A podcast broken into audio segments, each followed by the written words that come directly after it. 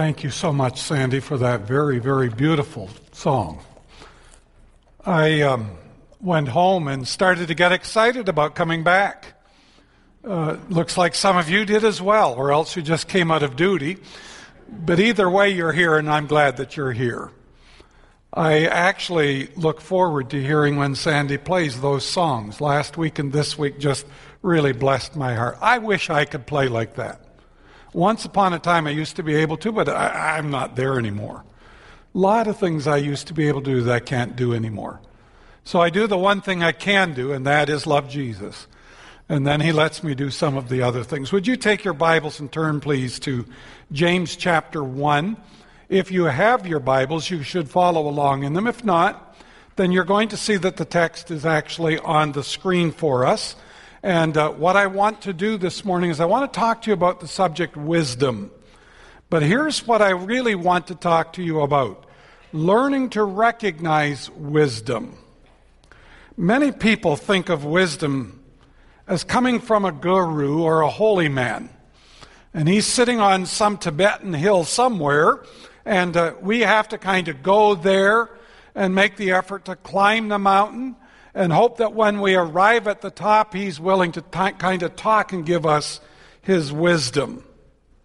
Unfortunately, we sometimes feel similarly to that when it comes to God. We have the idea that God is not going to really give us wisdom, or we have this uh, impression that what God is going to do is send ooey gooeys down from heaven that'll get all over us, and then we'll know that we have wisdom. Here's what I oftentimes will hear from people. Well, you know, I asked God for wisdom, but I didn't get wisdom. And so, therefore, I assume either He wasn't listening or He didn't intend for me to have wisdom. And so I just went on and did whatever it is I thought would be the best thing to do. Now, preacher, why am I in trouble? Well, I believe that as we begin to progress in the Christian life, and many of us who are here have been followers of Jesus Christ for many, many years, but as we begin to progress in our faith with Jesus Christ, as we begin to grow, then there is a greater need for us to know and understand wisdom.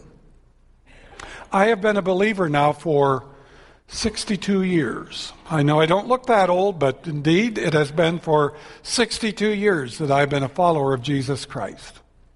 Can I tell you that this week I realized again how much more I need to find God's wisdom than 20 years ago, or 30 years ago, or 40 years ago.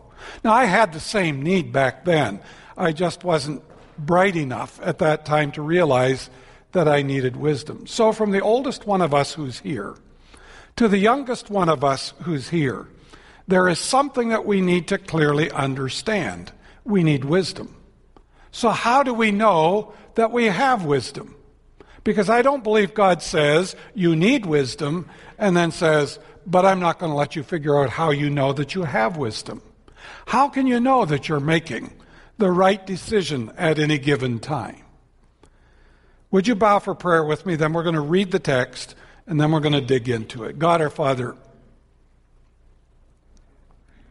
we thank you for the Holy Spirit who has resided in us to guide us into all truth.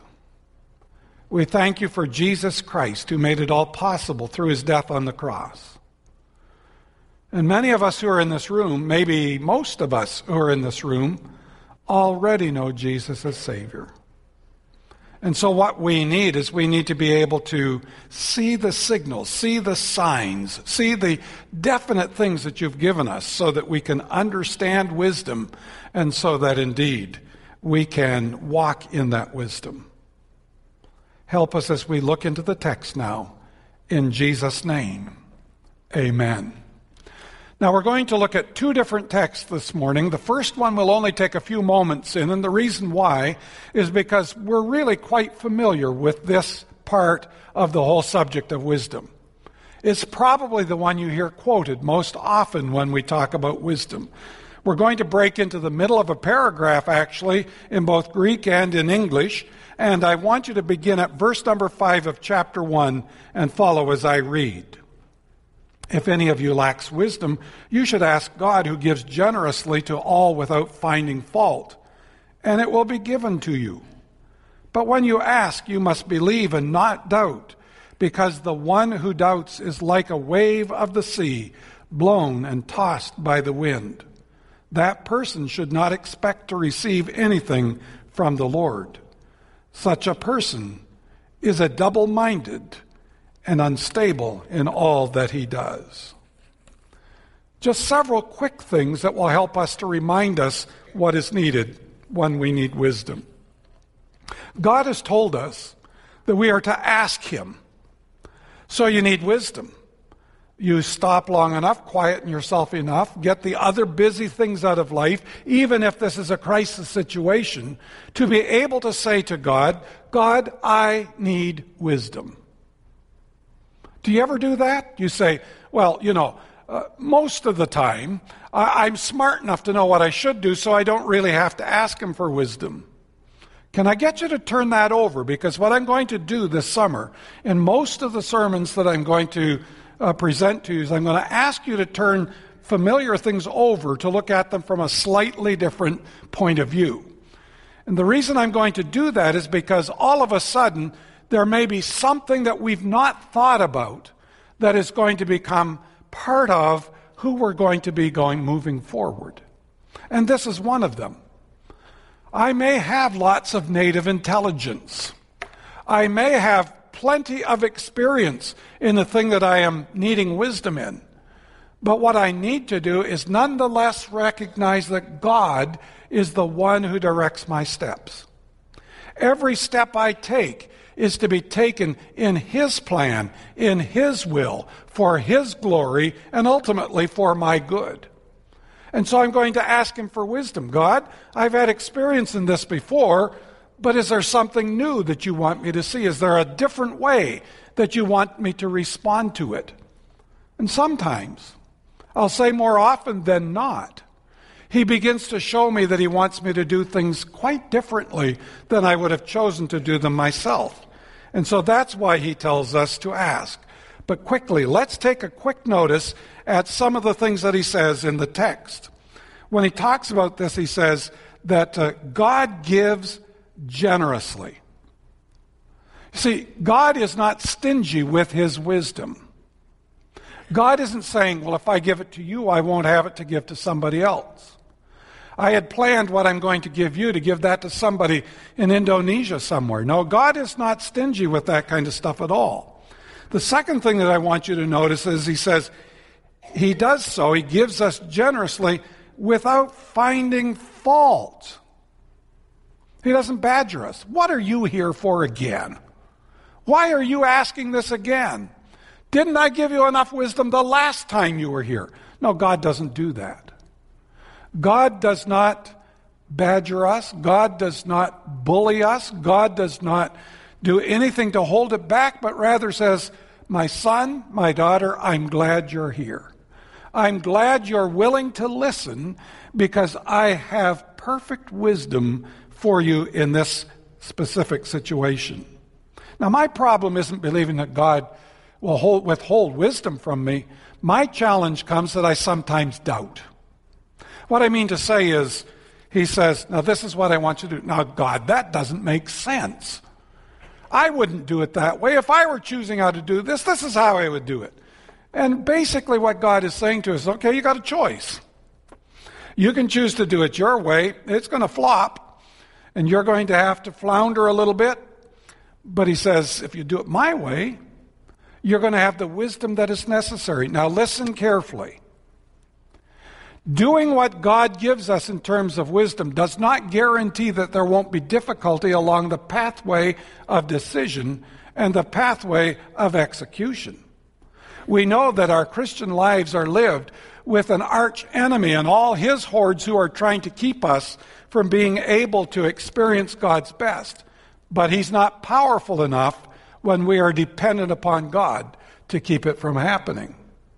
And occasionally, in the midst of all of this, the way that God reveals his wisdom to us is the fact that he's going to say to us, this one's going to be a process. It's not instantaneously going to happen. See, one of the problems that we have in the Christian church is that we have what I call a genie Jesus. Now, think about this for a moment. We get the lamp and we rub it, and Jesus pops out. And he says, I'll give you three wishes. And many times that's the way that we relate to the things that God wants us to relate to. God is not only interested in simply giving us wisdom and providing for a particular solution, but God is also interested in my growth through the process. I don't like to grow sometimes. It doesn't feel good sometimes. But if I have a confidence that God is not doing what He is doing in any way to give me difficulty, but rather is doing what He's doing to shape me more into the image of Jesus Christ, then I am going to be quick to do what it is that He says.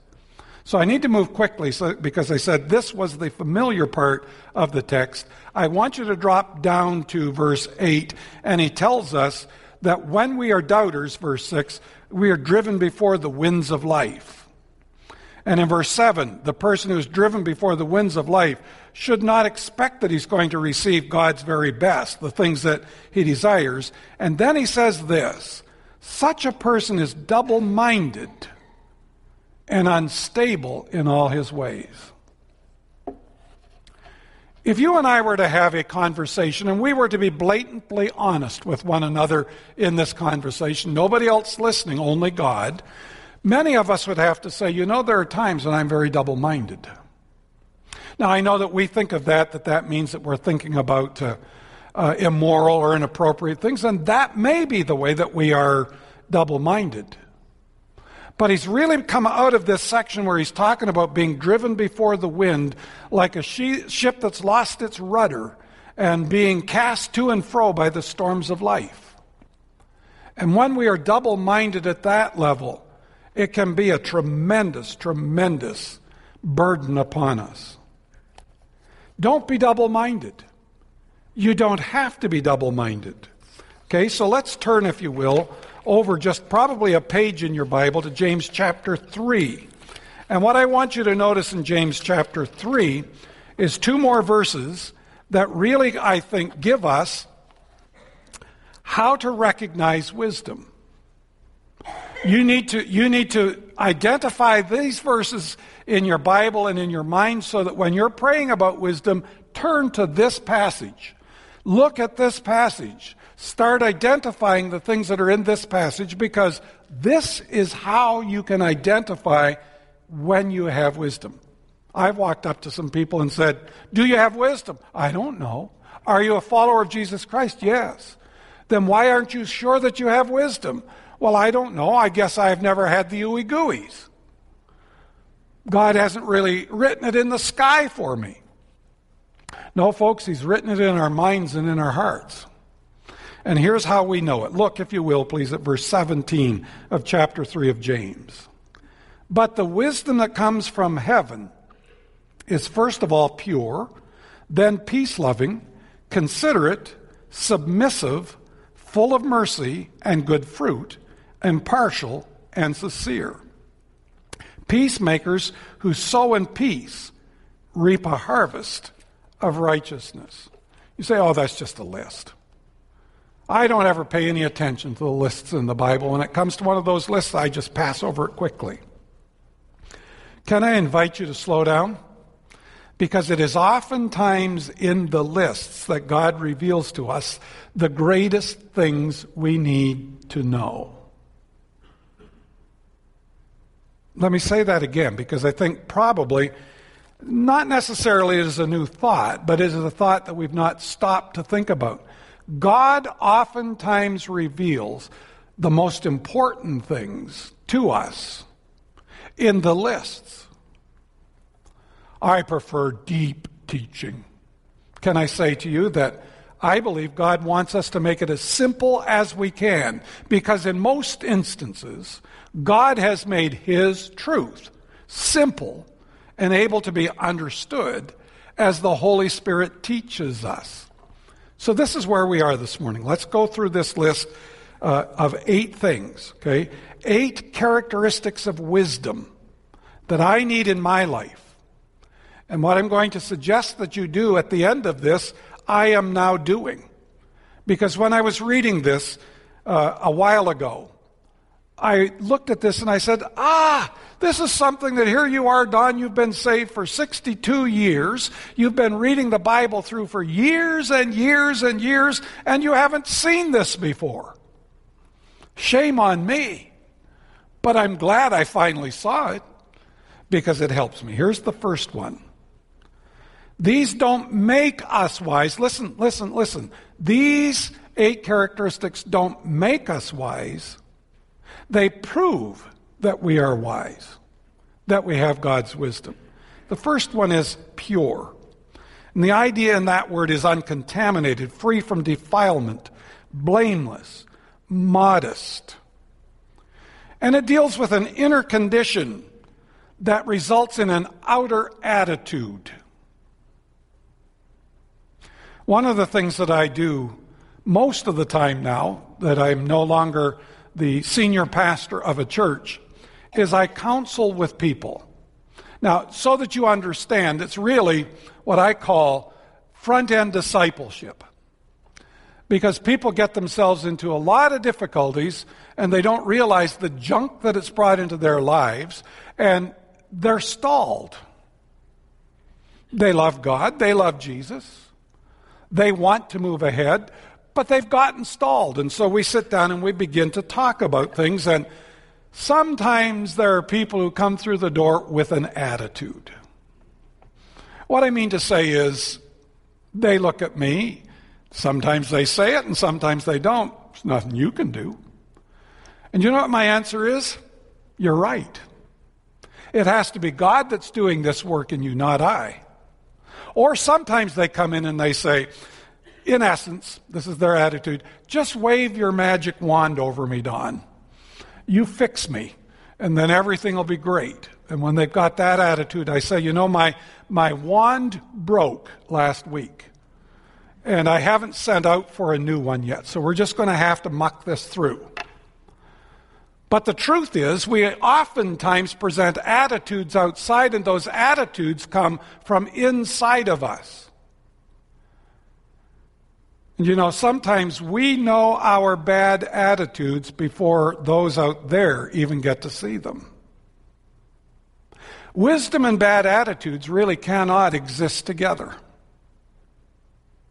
I have got to have wisdom, and that wisdom needs to affect my attitude. It needs to affect my behavior. It needs to affect my conduct. And when pure, hagios, the Greek word, when pure describes what, ha- what is happening in you, in me, then we know that we are moving toward what God wants for wisdom in our lives. Number two, he says, peace loving.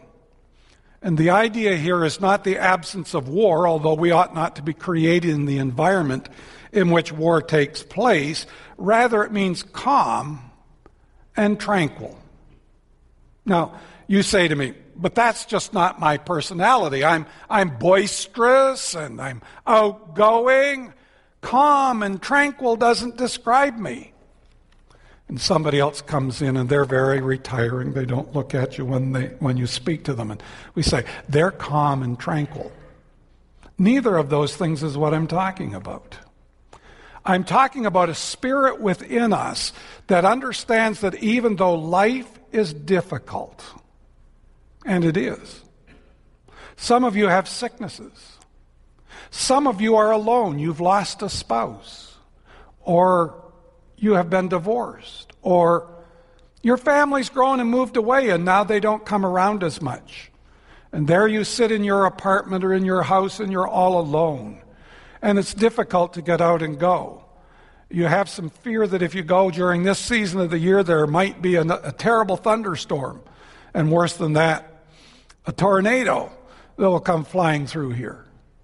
And so there is an upheaval within inside of you.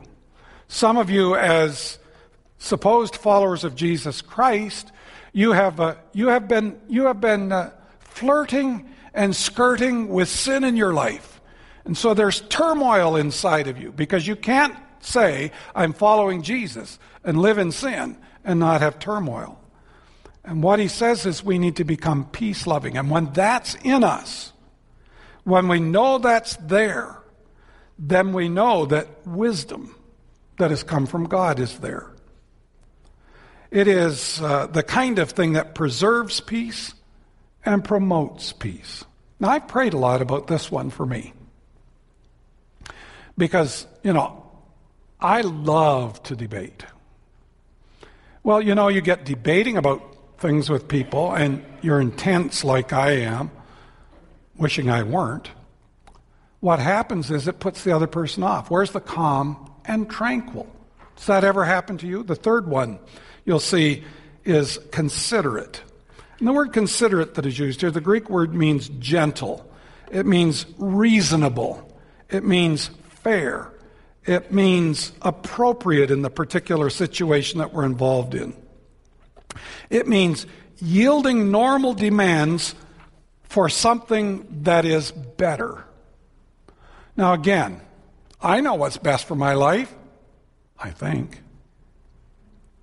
And God comes along and He says to me, Now, Don, be considerate, not only of others, but of what I want, because what I want is better. No, God, what you want is not better. You say, Oh, Don, you ought not to say that, but you do it too, don't you? There are times. What we need to do is we need to say, God, what you want for me is what I need most. Now that brings us to the fourth word, and it's the word submissive. And that means open to reason, not harsh, agreeable, not stubborn, now, there's somebody in the crowd who's going to say, Oh, I'm stubborn, but that's because I'm a person of conviction. Can I whisper something to you by saying it out loud? Don't listen to the evil one. Stubbornness and conviction are two completely different things. I'm stubborn, and God says, No, Don, you've got to get rid of that. Yeah, but God, I want to be a man of conviction. Yes, Don, I want you to be that. But those two things don't mesh with one another. Now, some of you are going to go home. Maybe some of you ladies are going to say to your husbands this afternoon, Now, you heard Don talk this morning, and he said that you're not to be stubborn. That's not conviction. I don't know what you're going to do, and it could just as easily be the guys saying it to your wives. But the reality what he, is that he wants us to understand that conviction, okay, is something that is submissive. To whom? To God. Am I submissive to God? If I am, the likelihood is I am going to have uh, the opportunity to demonstrate wisdom. The fifth one is full of mercy. Now, it's not just mercy. Yeah, I've got mercy. No, full of mercy, controlled by mercy oh, I don't like these people who are filled with mercy because uh, they, they're, they're so, they're so uh, wishy washy. No, that isn't what that's talking about. Mercy looks at the situation and says, something needs to be done to help this individual. So you have somebody come walking through the doors who's staggeringly drunk. And you look at them and you say, somebody ought to do something. Can I guess that if you had the thought, God is really saying to you, You're the one? Oh, I don't want to get anywhere near that person. I get it. They smell. They don't talk very well. You can't reason with them.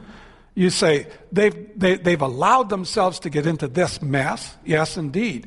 But a person of mercy is a person who will demonstrate God's wisdom in such a way that that person has a chance which maybe they've never had before, or maybe have often had. This is what brings rescue missions into existence. This is what brings widows' ministries into existence. This is what causes people to go to prisons and visit in the prisons with people who need to hear about Jesus. This is the kind of ministry that causes people to work in the nursery week after week after week after week, and they don't get to sit in the service like some of the rest of us do. Do you have mercy? your teenage son who's maybe really struggling, or your teenage grandson or granddaughter who's really struggling with this whole thing of what does a commitment to Jesus Christ look like, may need some mercy. No, what they need is they need the hard fist. What happens if somebody uses that hard approach with you? Can I tell you what happens to me? I look at them, and in my mind, I say, sometimes with my mouth, Oh, you think so? Just watch. And I pop back to that other one where I'm so filled with stubbornness. And who gets helped by that? But if you have mercy within you, if you have that sympathy within you, then you can understand that God is giving you the wisdom to know how to use that. Number six, full of good fruit controlled by good fruit. And good fruit is perfect, it's complete, it is useful. Fruit refers to results. I can go to the apple tree early in the season and only see the leaves. In that first part of the season, when those flowers, the apple blossoms, are on the tree, I am so taken by the beauty of the apple blossoms, but that's a promise that there's a result coming. And the result that comes is a luscious, beautiful apple that I'm going to be able to pick and use to eat as fruit, to garnish other things that I'm making, to make as a pie or as an apple crisp. Is your mouth watering? The reality is that God says that when wisdom is in me, it's going to produce results, and the result it's going to produce is good fruit. What kind of fruit? Well, there are three kinds of fruit that are spoken about in the Bible. There may be others, but three specific kinds. The first one is the fruit of the Spirit. You know, in Galatians chapter 5, 22 and 23, but the fruit of the Spirit is love, joy, peace, long suffering, gentleness, goodness, faith, meekness, temperance. Against such there is no law. Are those things developing in your life? I pray about every one of those things regularly. That God will allow those to develop, that I will allow those to develop, that I will focus on them so that there will be good fruit. Then there is in Philippians chapter 1 and verse 11 the fruit of winning souls, sorry, of, of righteousness, living a right kind of life. And then Proverbs 11:30, the fruit of winning souls. Now, since we're dealing with evangelism in the other series, which I took a hiatus from because of the picnic today, it's important for us to understand that when wisdom is in us, we make the applications that God wants. Seventh, impartial. That is undivided, without doubt, unshakable, single minded, not wavering, firm, not discriminating, not showing favoritism. I have prayed in the 45 years that I've been pastoring that God would help me, never as a pastor, to show favoritism. That the person who comes in and is well placed as far as the community is concerned is treated well. That the person who comes in and has nothing is treated the same. Why?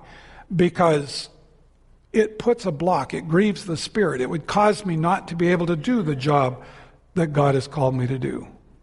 Are you filled with prejudice today? Are there people that you don't really like to be around? You say, God, I'll work with this one, but I won't work with that one. I'm not telling you that you have to go and work with the one that you don't particularly feel directed towards or called towards. What I am saying is, don't be filled with partiality. And then the eighth one is sincere, not scheming, not hypocritical. Now, when I go to church today, I'm going to look to see who's there, and I'm going to make my prospect list out of the people that I see there so that I can buttonhole them before they leave church today, and we can get an appointment so that I'm going to be able to sell them what it is so that I can get rich. Hmm. Suppose that ever happens in church? I've had to chase a few people down in my years of pastoring and say, we don't do that here. We come here to worship God. We come here to fellowship with one another. We come here to enjoy the opportunity of being taught from the Word of God. We leave those other things to the other parts of the week. Am I sincere? Okay, so with these eight things that we've talked about, the result will be that I become a peacemaker. The result will become that I will demonstrate wisdom. So, what do you need to do? I think that what we need to do this morning is this. First of all, we need to ask ourselves Is my life characterized by wisdom? So, take a piece of paper and write these eight characteristics down alongside of them. You can put a check mark or whatever you want and say, Yes, I think this is already in my life. When you finish putting check marks, thank God. If you see that there are some blank spots, say, Now, God, obviously there are some things I need to work on and that you need to help me work on. So I'm going to ask for wisdom so that these things will become true in my life. If you should be fortunate enough to be able to check almost all of the eight or all eight of them, then what you need to do is you need to say, God, will you help me to remain conscious of the fact that I am a person with wisdom? Oh, I'm too humble to ever let anybody know that I have wisdom. You don't have to let people know that you have wisdom. Do you know what happens? They come to you and they say, Brother, sister, can I talk to you about something? I need some wisdom. And I think you're a person of wisdom. I see it, I hear it. And you may want to say, No, I'm not a person of wisdom. Bite your tongue. Don't say that. Hear them out. And if you can't give them any wisdom, at least pray for them, with them, about that. But I'm going to say to you that as people come up to you and ask you for guidance, I didn't say for you to begin to gossip. If they ask you for guidance, give them guidance. Here's one that sometimes comes up. I even get this. Well, you know, the, the pastor of my, uh, of, of my church, where I attend, where I'm not attending this summer, obviously, but where I usually attend, his name is Joe.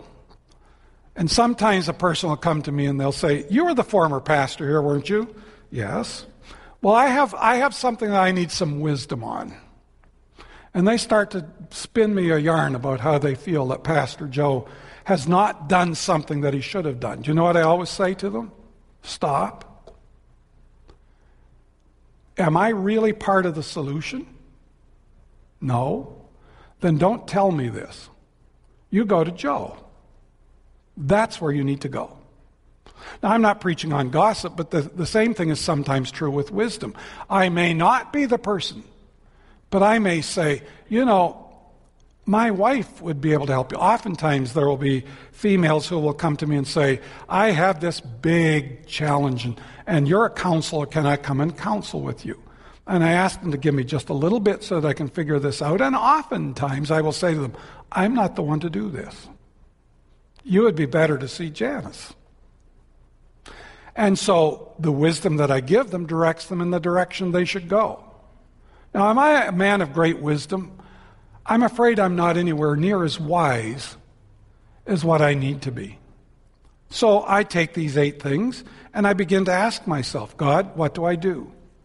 And then as God begins to show me stuff, I write it down on that piece of paper where I wrote those eight characteristics and eventually put them into an order so that I can know exactly what God wants me to do and to tell others. You say, but I'm not a pastor. You say, but I'm not a priest. You say, but I'm not a rabbi. I'm not a guru who's sitting up on a mountain with a shingle stuck out there saying, if you can possibly climb this horrendous mountain, I just might possibly be here to give you some wisdom. No, no, no, no. But you are a person placed in the community where you are to make a difference for God by sharing with those who need wisdom. God our Father, will you help us to understand from this very simple message that you have something for us to do, and that is to determine whether or not we have wisdom and how to recognize that wisdom in our lives. Lord, some who are here may be saying, I'm too old for this. God, would you help them to realize they're not? Would you have somebody cross their path this week who will ask them about wisdom? God, would you give them a sensitivity to understand that that's what you want them to do? May they be careful to discern, to realize that if someone's asking, you're telling them, go ahead, because that's what our job is. Would you bless us throughout this week? Would you help us to bring honor to you in our lives and in the lives of others around you, us? We pray this all now in Jesus' name. Amen. We're going to dismiss in just a moment. I'll stand here at the front of the auditorium. If you have something that you want to ask a question about or a comment that you'd like to make, please, by all means, come and chat with me. Uh, and uh, I trust that you won't walk away and say, Well, I, I, I'm afraid to do that. I don't think he'll listen. I'll guarantee that I'll listen. I'm very approachable, even though I look like a great big old, ugly, uh, whatever you've imagined that I am. I'm not that. I'm just a big old white marshmallow. Uh, so you come up and talk with me about that. Wisdom. Do you have it? You need it. You can have it. And all you have to do is ask God to help you to read the signs of the wisdom that He has given you. Go and have a great, great week. If you're going to come to the uh, picnic, then I hope that I'll have an opportunity to spend more time with you, chatting with you.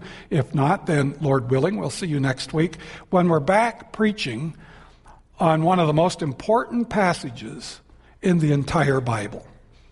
Okay, so we're going to be in Acts 2 tomorrow, or next Sunday, tomorrow. Look at that. I'm so anxious for it to come. I'm calling it tomorrow. Um, and you all come. But in the meantime, can I say to you, stand firm? It's always good to stand firm. God bless you.